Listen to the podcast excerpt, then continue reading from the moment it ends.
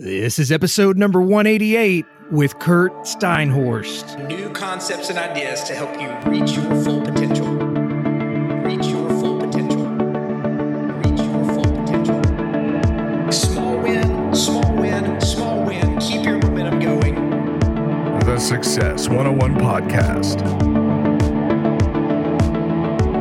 Welcome to the Success 101 podcast. This is your host, Jared Warren, and each episode, my goal is to bring you a new concept or idea to help you maximize your full potential. Thanks for joining me here today. Now, let's kick things off. Welcome back. Welcome back, everybody, to the one and only Success 101 podcast. As always, this is your host, Jared Warren. So fired up and excited to be here with you as we are right at the leading edge of 2018. I've been hearing from so many of you guys of how you're already focused on a game plan to make this an incredible year. And I'm so glad to be along on the journey with you. One of the awesome things about running a podcast, and I wasn't prepared for this, guys, is getting to hear the comments from people like many of you who are writing in of not only how the podcast message is changing your life and how you're implementing things, but new ways you're finding spins to put on it yourself to meet your own lifestyles, personalities, strengths. And I tell people all the time, one of the biggest reasons I love doing the podcast is that I get to learn from so many people out there. So keep sending in your comments, keep letting me know what's working for you. And if you're loving the podcast, please share it with friends or family or anyone else who needs to hear a peak performance message. And if you're really loving the podcast, do me a huge favor, guys. Head over to iTunes and leave a review. That's what lets Apple know where to feature the podcast on features lists, on trending lists. With a crazy busy world out there full of noise, the only way people get to hear this message is if you let Apple know that you are really enjoying the content. Head over to iTunes, leave a five star review, leave whatever review you want to. But if you're really enjoying it, a five star review is going to let Apple know what you think about the show. Thanks so much for your help in getting this peak performance message out to others. Today's episode is brought to you by the Human Charger. You guys have heard me rave about the Human Charger over and over. It's been such an awesome device over the last year and a half, and it's so easy, guys. Check this out. You put these bright white with blue light infused LED earbuds into your ears. No one can even tell what you're doing. It looks like you're listening to music through headphones. So you put it on and you start your session. It's only 12 minutes, by the way. The white light starts flowing through your ear canals to the light sensitive regions of your brain, and it does something super scientific. It hits the photoreceptors on your brain that perceive light and gives your brain the same feeling as looking at the sun. For those living up north or people that don't get enough sunlight, like myself, who works in offices all day, I'm usually up before the sun. I'm into the office many times before the sun is up. And based on the time of year it is, I may leave here after the sun goes down. So it's time to get charged, guys. We're not getting enough sun. So, what are people writing into me about the human charger? Well, first of all, people, I, th- I think the biggest comment is just like I did, they thought it was a gimmick at first until they decided to take my word and go buy it. If they have to shift work patterns for early morning meetings, those sort of things, they're getting charged up. Valkee recommends you can use this thing up to four times a day. Pretty awesome. The research is clear on this. It's not that hard of a concept. If your brain perceives white light, the same spectrum as the sun, like you're looking at the sun, but what a faster way to get charged up in the morning. People are using this as a pre workout, or I just need to be on in my next meeting. Pop the human charger in. 12 minutes later, I am charged up, ready to rock and roll. So here's the deal, guys. I want you to do yourself a favor. My team has made this so easy. Just head to success101podcast.com forward slash human charger and at the checkout, enter Success 101 as the promo code to grab 20% off of your order. I've made believers out of so many people with this thing, just like I was made a believer. So do yourself a favor, go get your own, get charged up, get focused, and let's make 2018 incredible. Speaking of other ways to charge up, this show is also brought to you by the good people over at Ample. It's the most dynamic, full balanced meal replacement drink on the market, hands down. And I know what you might be thinking. Oh, another meal replacement drink. Ample is so different and has made such a believer out of me. It's got healthy fats, quality proteins, clean carbohydrates. That means it has a very low glycemic impact. It's got fiber and prebiotics. It's got plant based micronutrients. And the cool thing is, a lot of these are not ingredients that you're going to find anywhere in your local market or sometimes even online. They've done it all for you. It's got a lot of really cool stuff in there too that's just a little out of the ordinary. Dried honey, Himalayan sea salt, lemon juice powder, cinnamon, monk fruit extract. It's soy free, gluten free, non GMO, no artificial sweeteners, no artificial flavors. And you can even grab this in a 400 or 600 calorie setup. So here's what I want you guys to do. I want you to go to success101podcast.com forward slash ample. Again, that's A M P L E at checkout. Enter the magic phrase success 101 as always. Grab your 400 or 600 calorie goodness in a bottle. And I'm going to tell you, you're going to be so glad you did. Mix it up with milk, mix it up with water. I prefer milk. You can mix it up in your smoothie. People are writing into me all the different ways they're using Ample. And for those of you looking to get an edge on peak performance this year, charging up with the human charger, getting awesome building block ingredients for your brain and body in with Ample is a one two combination that I have found extremely helpful all through last year and will continue to do so this year. Again, head to success101podcast.com forward slash ample and at checkout, enter Success 101. You're going to get 15% off your order. And I can't wait to hear from you after you dive in. Now, on to our awesome show today with my good friend Curt Steinhorst. There's a lot of people I bring on the podcast to bring relevant meaning to you guys, but there's not much more I get fired up about than how the brain works, especially when it comes to distraction and attention robbing things that we sabotage ourselves with each day. In fact, Curt is on a mission today to help people in the workforce win the battle against digital distractions. He has spent years studying the impact of tech on human behavior and now works with professionals across the world to make us all smarter and stronger in this constantly connected age. Curt has been a keynote speaker for some pretty big places JP Morgan, Nationwide, McDonald's, Honda, United States Naval Academy, just to name a few. He's an entrepreneur, the founder of FocusWise. And just like I do, he really geeks out on seeing how the lack of focus and impact in today's workplace and its leaders sabotages us all and keeps us from higher levels of performance our digital connectivity, guys, is transforming us, but not in the way that we want to. And this is happening at every age, at every generation across the board, as you'll hear us talk about today. And I wanted to bring this message to you guys because in the realm of peak performance, there is a lot that we can focus on. But as long as we're distracted in the back of our mind, even just a little bit, it's going to be incredibly hard, if not impossible, to reach those levels of performance that you want. I'm so glad to be able to bring it out to you guys today. So, without any further delay, let's jump right into my conversation with the one and only Curt Steinhorst.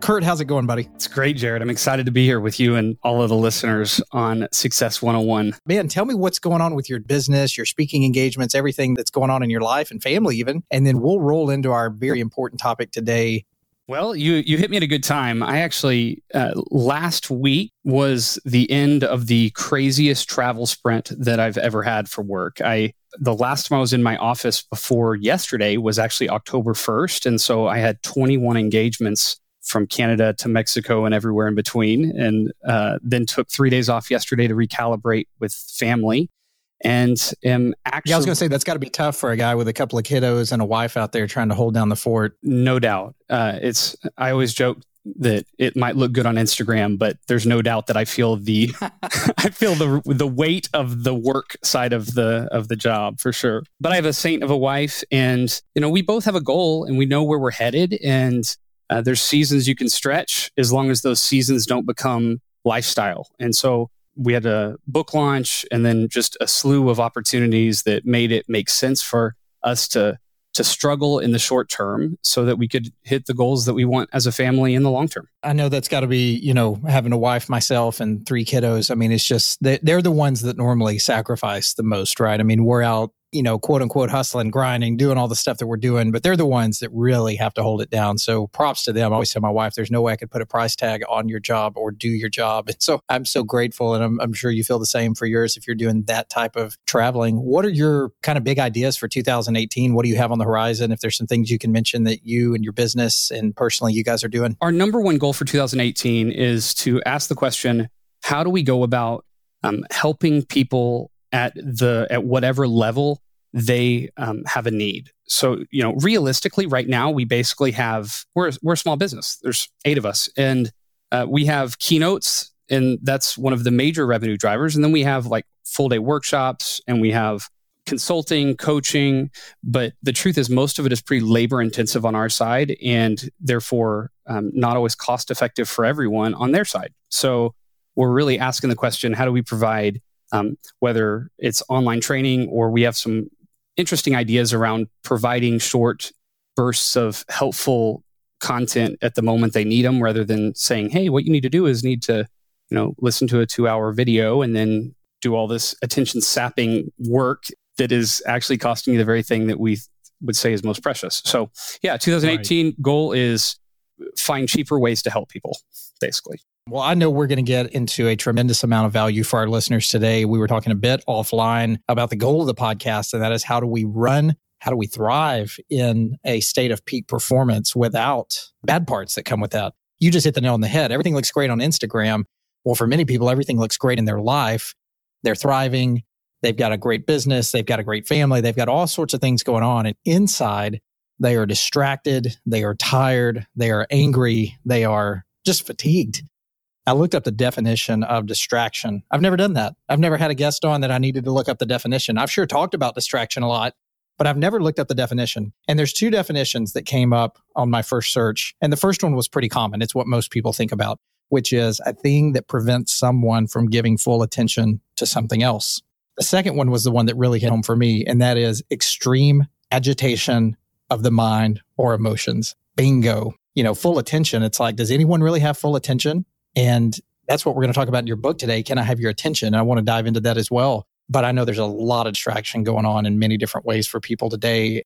How would you frame that in your work and the studying that you've done and the speaking you've done? Are those two fair definitions? Or are you seeing some other stuff pop up out there from most people that you're working with? Yeah they're, they're they're both great definitions. I simply define distraction as having your attention diverted from that which is most important at that moment. But you know it, it actually is far more complex in terms of the way that it plays out in our lives. And there's different layers and sources of interruption that um, at times can be really good. Like we can complain about being interrupted but it's pretty awesome when we're in the middle of doing something and a client reaches out and wants to you know buy our product you know that's a good interruption and it's not necessarily a bad thing. So um, I, I, think the key is understanding what's driving our incessant need to um, never put extended attention into a single place uh, and how do we make real sizable gains to allow for us to work within the limits and um, best best practices of attention management. So, um, at its core, what's driving this issue is access. Uh, we have um, unlimited access to anything and anything or anyone that we could possibly want to connect to, and that is unprecedented in history. No one's ever had to deal with this. And just as the digital world has delivered the world to us, it has delivered us to the world. And so it's a distinct challenge for today. Yeah. And it's a challenge that we've kind of asked for, right? I mean, we've asked for it, but we haven't asked for it. I mean, we happily embraced the screens in your face idea until until it became too much. So it's on one hand, it's like, wow, this is amazing. I want more. I want more. I want more. Wait a minute. I can't stand this any longer, but I kind of still want more. Totally. And in some sense, it makes total sense that we would uh, want more because it's the offer of the infinite. You know, why why would I want to have to be bored when I could go and find the thing that is the most entertaining available in the entire world? Like that's amazing. Uh, the problem is what we're finding out about the way humans are wired and designed and our brains work is that we're really good at finding the thing that can most uh, immediately cause us to have or allow us to avoid pain, which can be things like having to work hard, having to think, having to process, having to sit and and have space. We're really good at finding that, but in the end, the things that actually create flourishing and thriving are those very things that we typically would avoid if we had the choice trick question here because it's kind of more of a philosophical question of i know one of your ideas is the idea that tools are meant to aid our productivity but now they're our worst obstacle sometimes you see people thriving in the technology space or you know again it's not it's not about just the screens in your face i mean i love Greg McKeown's message of essentialism and just how freeing that is you know to be able just to focus on the things that are the most important things and how he mentions in there that the word priority was not even plural until the 21st century where it was like can you really have many, many, many of the top things that are the top thing that you should be working on, right? So tools are out there nowadays to help speed up our world and we make lots more progress from a business or check the box type standpoint but i think we're really going backwards how we think as a society and how we think as people and how we interact with each other especially what would you say to the naysayer out there that goes man you know uh, this guy Curt sounds like he's got a great message but I'm actually thriving more in my life. Are people really just lying to themselves out there because they're not focusing the way they think they are? Interesting. Yeah. One of the things we did in, in the preparation process for the book is we interviewed and, and uh, did surveys to ask the question how people perceive their own productivity and their own distraction. And one of the big challenges is that people intuitively know they're distracted, but typically highly undervalue uh, just how distracted they are and highly undervalue the cost. Um, and what's interesting is that those who think they're the best at the um, concept of multitasking are often the ones that are actually the worst. Uh, we don't feel the consequences of uh, the way that we're approaching work.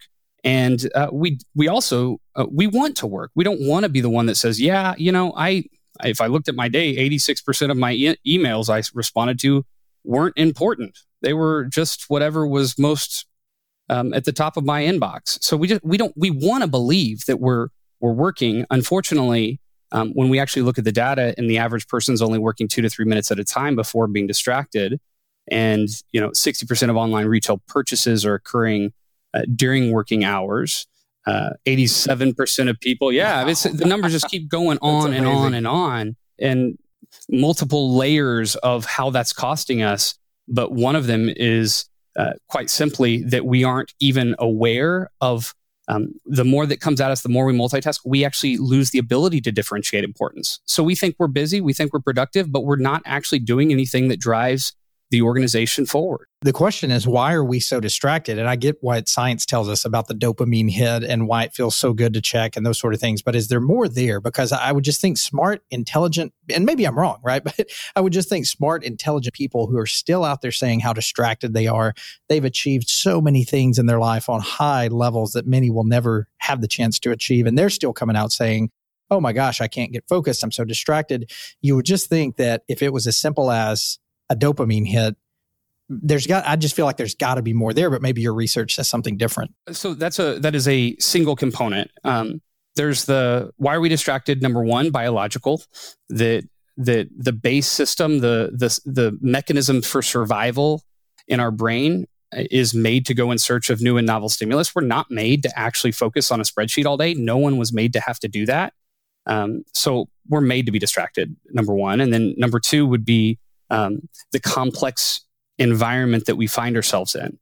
That not only are we um, wired to be distracted, but we are particularly not wired to have access to uh, what we would call super stimulants, uh, things that are that the human brain is not wired to resist.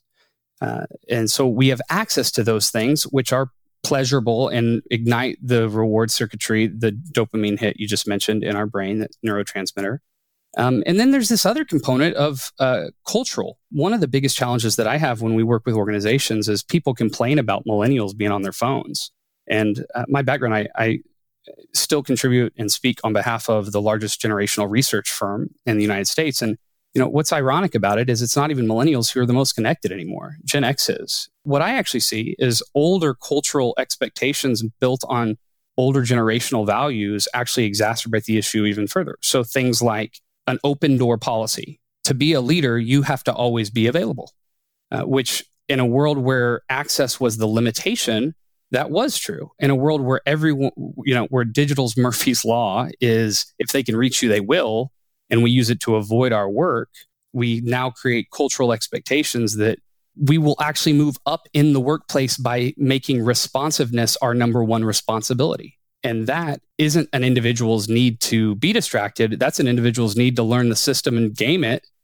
Unfortunately, it's actually occurring at the cost of um, real intent and productivity. You mentioned uh, something that I'm really curious to dive into because I've always said the same thing, and something about the way you just said it made me take a step back in my own mind and and really think about this like I never have before. Where you said we're wired to be distracted. I've said that many times. The human brain is wired that way. We're all wired that way. We want to seek out something new. However, when our good creator made us and we were put on this earth, I don't know that way back when, whatever time frame you want to use, there was a whole lot of things to distract us, right? I mean, every generation is different. We all have our own things, but our context a lot of times is around leadership, being available, screens in the face, as we've mentioned. There wasn't a lot of stuff way back when to be distracted by. So, do you feel like we're distracted today because we've created a lot of things to be distracted by? Therefore, our brain seems to be wired that way? Or do you feel like we are just inherently wired that way and it took so many years for the technology to come along to prove that to us? Yeah, uh, yes, and yes. So, uh, always meant to be distracted, uh, not good at it. In fact, uh, Blaise Pascal in what the 13th century or something says like all of humanity's problems stem from man's inability to sit quietly in a room alone you know so we've never wanted to have to sit in silence or to focus in. So yeah that's a part of it. But today um, no doubt about it has created a confluence of um, events driven primarily by technology.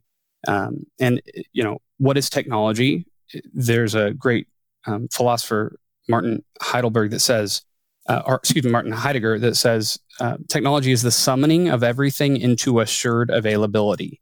So, translation technology at its core is making access easier to us. And so now, um, distinctly, we are in a situation where brain wiring is merging with environment that is shooting up our uh, ability to flip from thing to thing and in doing so, reducing our attention spans, in fact, by 50% over the last 10 years. So, Jared, there's actually four factors that shape our ability to focus. And you're going to notice that biology and uh, environment and the world we live in both play a big role in this. Um, the first one is our energy. What that really comes down to is that we said that we're not made to focus, we're made to be distracted, but there's actually two systems of attention in our brains that fight with each other. And so the one that takes very little energy is the one that we're going to survive based on new and novel stimulus. But there's this other one that allows us to say, no, I'm going to choose to focus in this direction. I'm going to choose to ignore this. The problem with that is it's far more energy exhaustive. So um, the more energy that we have, the more we're going to be capable of focusing, the more uh, the less energy we have, like sleep, eating, uh, time of day, uh, the less we're going to be able to focus. So, energy is number one. And then number two is our actual physical environment. Uh, put really simply, uh, the more things that are asking for your attention, the more new things, the more loud noises, the more weird smells, those things will all make us want to redirect. And what's really interesting here in today's world is that um, space no longer has meaning. Like it doesn't matter where we are, we can be connected elsewhere.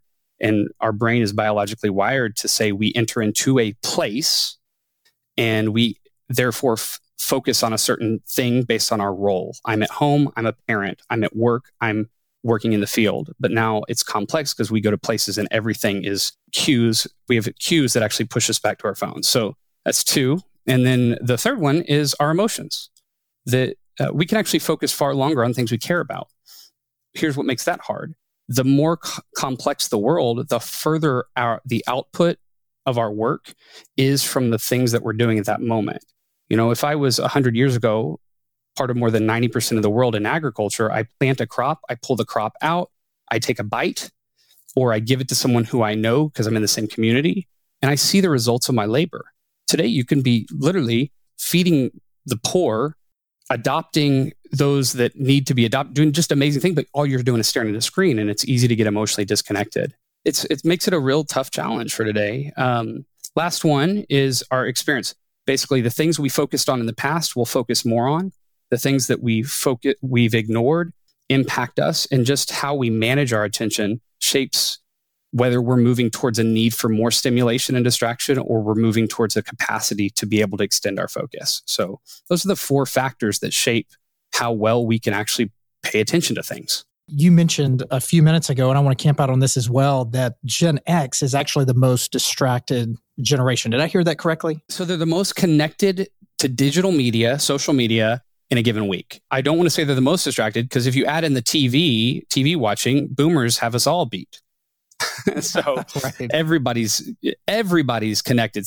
In fact, we spend 60% more time at home connected to digital than we do in conversation with our significant other. It's it's basically all of us. If you define Generation X, it, people have their their years, you know, but it's somewhere between the early to mid 1960s to the early 1980s. I would have never guessed that they are more digitally connected than millennials. Like if if you'd bet me a million dollars, I mean, I would have never guessed that ever. Why do you think that is, or what data points to that? At its core, technology has gotten so simple that no longer does it require technical knowledge. And historically, by historically, I mean over the last 30, 40 years, when we started to see the digital revolution or tech revolution, uh, things got adopted youngest oldest. And they got adopted youngest oldest because it's easier to learn new technology when you when you're younger. But we've actually crossed that because now you don't like I got my grandmother an iPad on her 90th birthday.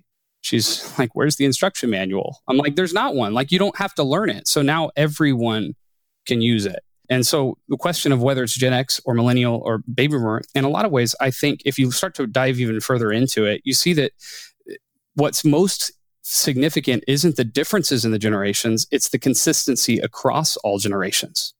That that uh, we can't find we can't spotlight any group now the generational differences in the way it's used sure but the bigger picture is wow this is the biggest change in the way humans behave in all of history. Like maybe we can go back to like agricultural revolution, things like that. But in modern history, last thousand years, radical changes in communication, in the way we process information, in the way we associate with the physical space we're in, in the way, I mean, it, it is permanently altering uh, us in ways that no one could have ever predicted when we started to think, wow, this thing's fun and cool. I, and I don't see it getting any better. I, I mean, you and I can get on a podcast just as many other people uh, get on podcasts and talk about work and business and distraction in the workplace and other people that you've spoken with and the talks that you give. I mean, the data is out. I don't think it's hiding. There's certain stats that you brought up a few minutes ago that were really surprising to me, and I'd love to dive into even more of those if you have them. But the data is out there. It's not just like it's hidden under a rock from everybody. We know that work is distracting us in ways like it never has before. And we also know that it's it's really harming us from a relational standpoint. Every you go to you know, we're getting ready to get in the holidays here, right? So you go to Thanksgiving, go to Christmas, you see people you haven't seen in forever that you could be connecting with. And what happens? You look around the living room, everybody's on their phone, everybody's got a laptop out, everybody's watching, uh, the other people are watching TV, right? What do we do about this is would be one question, but also why is it not getting any better when we all know that the data is harming us out there, yet we continue to accelerate this harm in our lives and and what do we do about it? I think it's important to first say that there are some amazing things about technology, and any uh, there tends to be, you know, the the pro tech people, and then the the we need to punt the whole thing. And I, think that both of those are unrealistic and limited in their perspective. Um, my hope for the future is that I, I, I see us as in a lot of ways like the beginning of the exercise revolution. Um, I have a friend whose dad was one of the founders of the exercise um, revolution and Ken Cooper. And there was actually an article in like the 1960s, I think, that said that Ken Cooper would kill more people than Hitler. And the reason is because he said that you should keep jogging when you get older. And, um, you know, so so what do we see today in a world where we have access to to to junk food that no one should ever have to resist because we shouldn't be able to even get that much sugar or salt or fat. Um, we see both that unfortunately the general numbers are not looking good, but we also see a growing percentage of people who are more aware and are making better decisions. In fact, like 46% of people work out on at least a weekly basis. So my hope is that where we are is just this weird moment where we have the access, but we haven't set up um, the education and the systems for actually um, finding a way to thrive with the benefits. And and I think that's very I think it's realistic. And it, it does start with education, and then it and then it pushes down into creating boundaries that are healthy, um, that make the pain uh, and system that make make the allure less attractive than um, being present in a particular place at a particular moment when it's important. How do you think companies are going to deal with this whenever their main bottom lines are driven by productivity? Yet you do see some glimmers of hope of people instituting breaks and break rooms where it's kind of silence and, you know, things like that, just different things that I've seen around the country whenever I've been able to travel. You do see some of that. But at the end of the day, we are in a fast paced world where the bottom line is driven by more and more productivity. Do you think there's going to be some shift whenever employers start seeing the just absolute decline in their employees from fatigue, burnout, those sort of things, unlike we haven't seen over the next five to 10 years? It's interesting because old, the older the organization, the older the leadership of an organization, the larger, uh, the more challenges I see with these issues. Uh, I tend to see that younger organizations are starting to think differently about the way they measure productivity. Because as long as availability and always being on is a primary measure of commitment, then what is going to continue to happen is is these cultural values will exacerbate the issues because to be always on means to never be fully on. I don't feel guilty getting on Amazon at 3 p.m. or, you know, Facebook busiest hours 1 to 3 p.m. if I also realize I have to be on at 9 p.m. And so basically no one gets all of me. On the other hand, some younger organizations and a growing number of people are starting to say not just, hey, we deserve we, we deserve a work life balance. Um, sure, we do. And there's some real important things to think about in terms of what we really care about.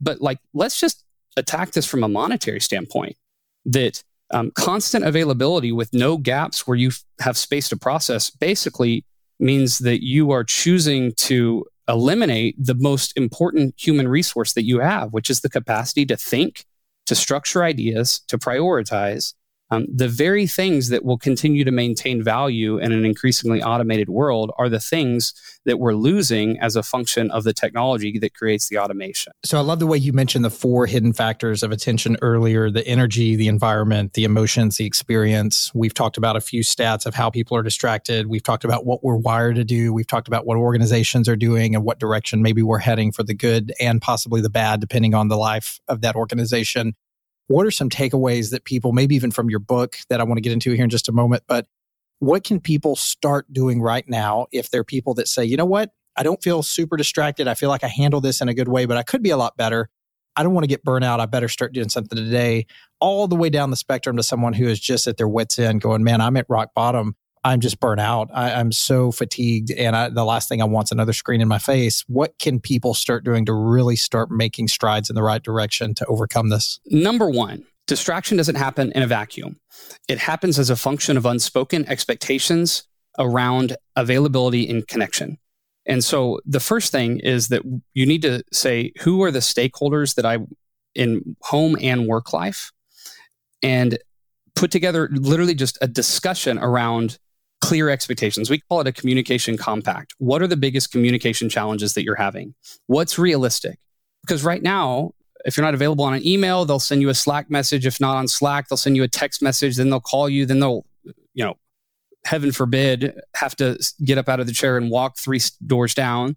Like they'll they'll hit you at all angles at all times without any recognition of importance. And so there has to be a conversation around stakeholders, uh, around the different people that you're connected to. Um, and in fact, I can, Jared, I don't know if there's a way to do this, but I can even send you a discussion guide, just a, like, these are the questions we got to figure out so that we're communicating better. No, yeah, that'd be huge. Yeah. So I'll send it to you. You can share it with whoever. You know, for instance, I've had a conversation with my wife. It, in all of history, no one has ever been expected to reply to five different messages from your home life while you're in the middle of work.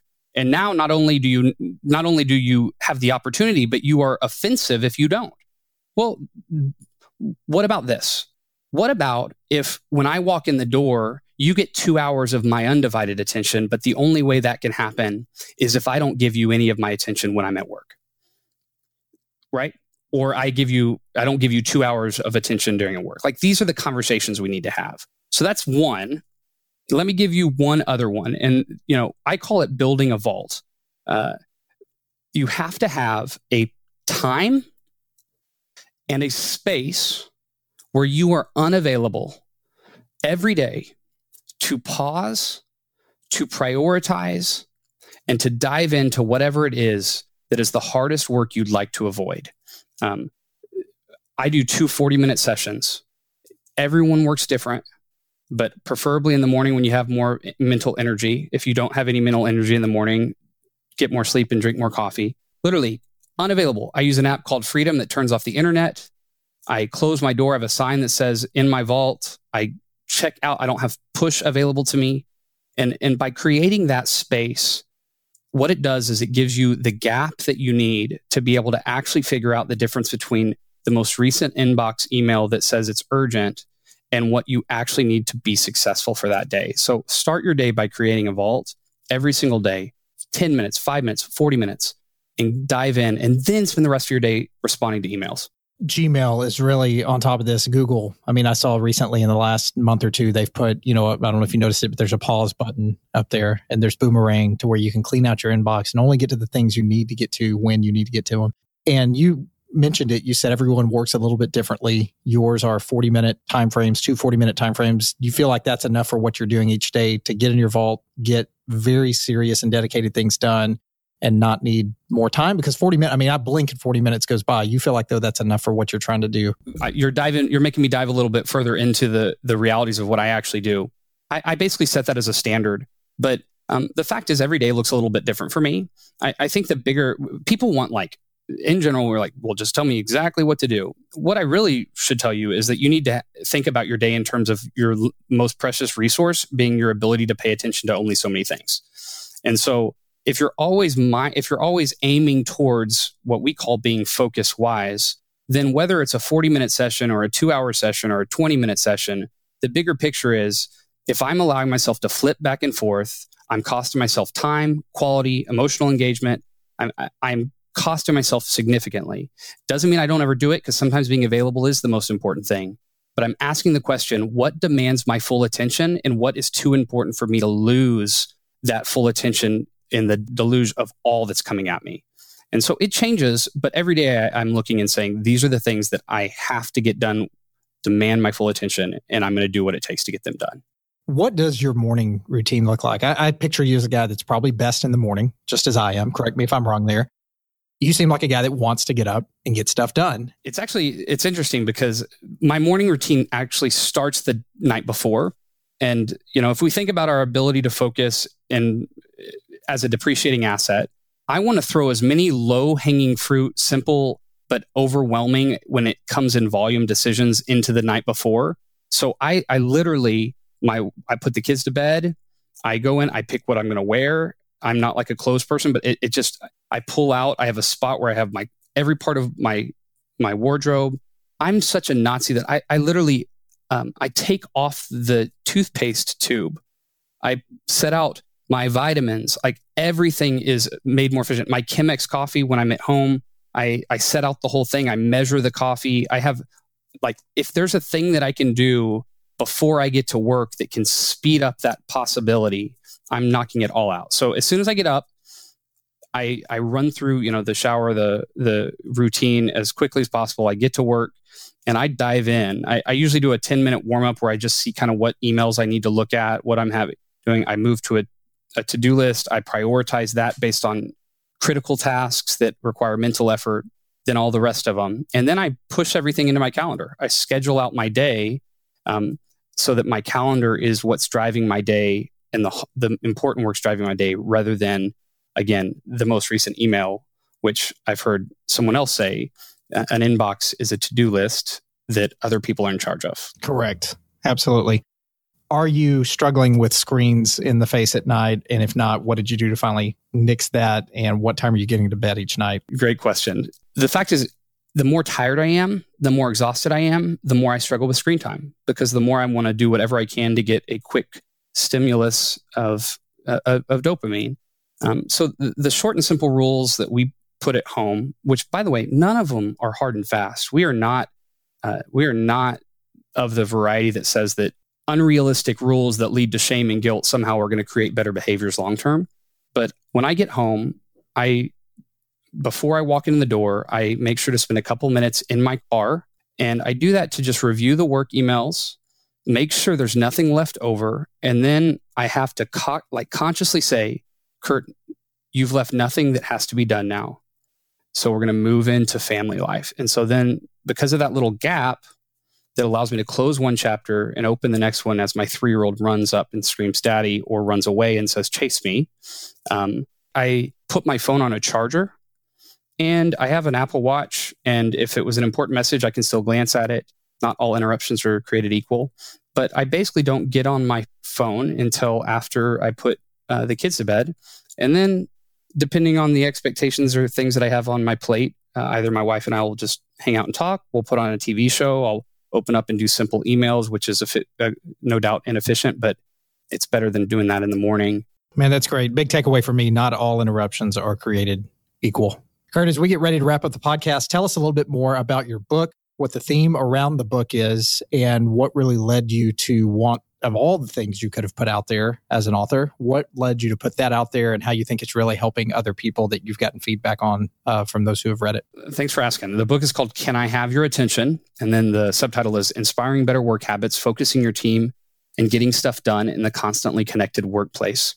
When I began the process of working on a book, um, there were a couple major goals. And, and the first one was I wanted to think through realistic solutions, not just exposing the problem. There are some amazing books out there that can tell us why we can't get away from our phones. And sure, we, we talk about it in there. But um, most of the solutions I'd seen were the ones that sounded really great from a stage or great as a wired article about going unplugged for six months, but don't actually work for most employees who don't have the ability to make those decisions uh, or employers who feel the demands of work. And so the the book that was number one goal. And then the second was was with a particular eye towards leaders, because I think that uh, one of the challenges of today is it's easy to say you should you know not feel like you should check your email all the time but it's really leaders who have the ability to create cultural changes that f- facilitate that and so the book walks through the first section is on you know what's really happening then it's uh, the second section is on the science of attention which i find fascinating and also um, really important for understanding. And then we move into the spheres of work that we have to rethink. How do we think about space? How do we think about our communication systems? How do we relate to our technology? How do we uh, manage the workday and workflow and uh, delegation. And then finally, uh, we end with the question of um, what does it really mean to lead well um, in a distinctly distracted, unlimited access, and uh, constantly connected workplace. I mean, that's my whole idea here is new concepts, new ideas that can really help people thrive toward peak performance. There's not a whole lot in my mind that we need to talk about when it comes to our everyday lives than minimizing distraction that can really help with that. So I really appreciate the work that you're doing. I'm assuming it's on Amazon and anywhere else books are sold. Where is the best place that people can get you online, though, or any other avenue when it comes to digital media platforms? I'm available across all of them. Amazon is the easiest place, no doubt, to buy the book. And if you buy three or more, we actually have a, a online webinar that we can we can give you. So my email is actually the best place, and that's just cs at focuswise.com.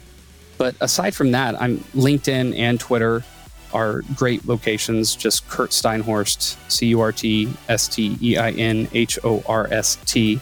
Yeah, so I, but would love to dialogue and help in any way I can. If you um, if there's ways we can, uh, shoot me an email, ask me any questions. I'm, I'm here to be a resource for sure. And just before we leave here, we mentioned it a couple of seconds ago, and I, I was so tempted to dive into it. And I was like, man, I'm not going to make the podcast about just a bunch of numbers, but I do really geek out on some of the numbers. But you had mentioned how many minutes it takes before we're distracted and a couple other things. Give us just a couple of just takeaways here that that might surprise other people as well when it comes to distraction or focus that really some people may not know out there? Yeah, I'll, I'll throw a laundry list at you. So, on average, we're working only two to three minutes at a time. It takes 20, a little over 20 minutes to get back to the original task. Uh, 60% of those interruptions are not outside in, they're us from internal reaching out to the outside world. Uh, we check our phones 150 times a day. Uh, adults are spending about 11 hours a day connected digitally. We spend 60% more time connected to digital than in conversation with our spouse while we are home. Um, maybe my favorite one is 88% of us, basically 9 out of 10 of us, when watching TV, actively use a second device. Now, why is that funny? Because when I was a kid, we used to say TV was causing ADD. But now, if you can watch a 30 minute sitcom without pulling out your phone, you are the best we've got. That's right it's it's funny and sad at the same time. But again, that's why people need to hear your message so much more. So, Curt, thanks so much for your time here today. We appreciate it, and I will link everything up in show notes, including uh, the guide that you mentioned, and uh, that way people can see that. I'll do a downloadable PDF uh, after you share that with me. And wish you the best, man, as you continue to go out there and discover more things that are going to help so many more people uh, really thrive toward peak performance. Thanks, Jared. This has truly been an honor, and uh, I'm excited to continue the dialogue with you. If you'd like to connect directly with me, the best way to do that is to shoot an email to my team at info at success101podcast.com, or you can catch me in the world of social media on the Success 101 Podcast Facebook community page or on Instagram under the name at Success 101 Podcast. I'll catch you guys on the next awesome episode. Until then.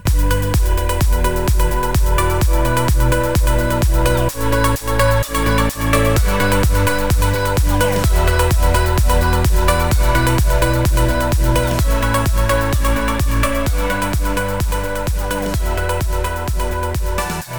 Música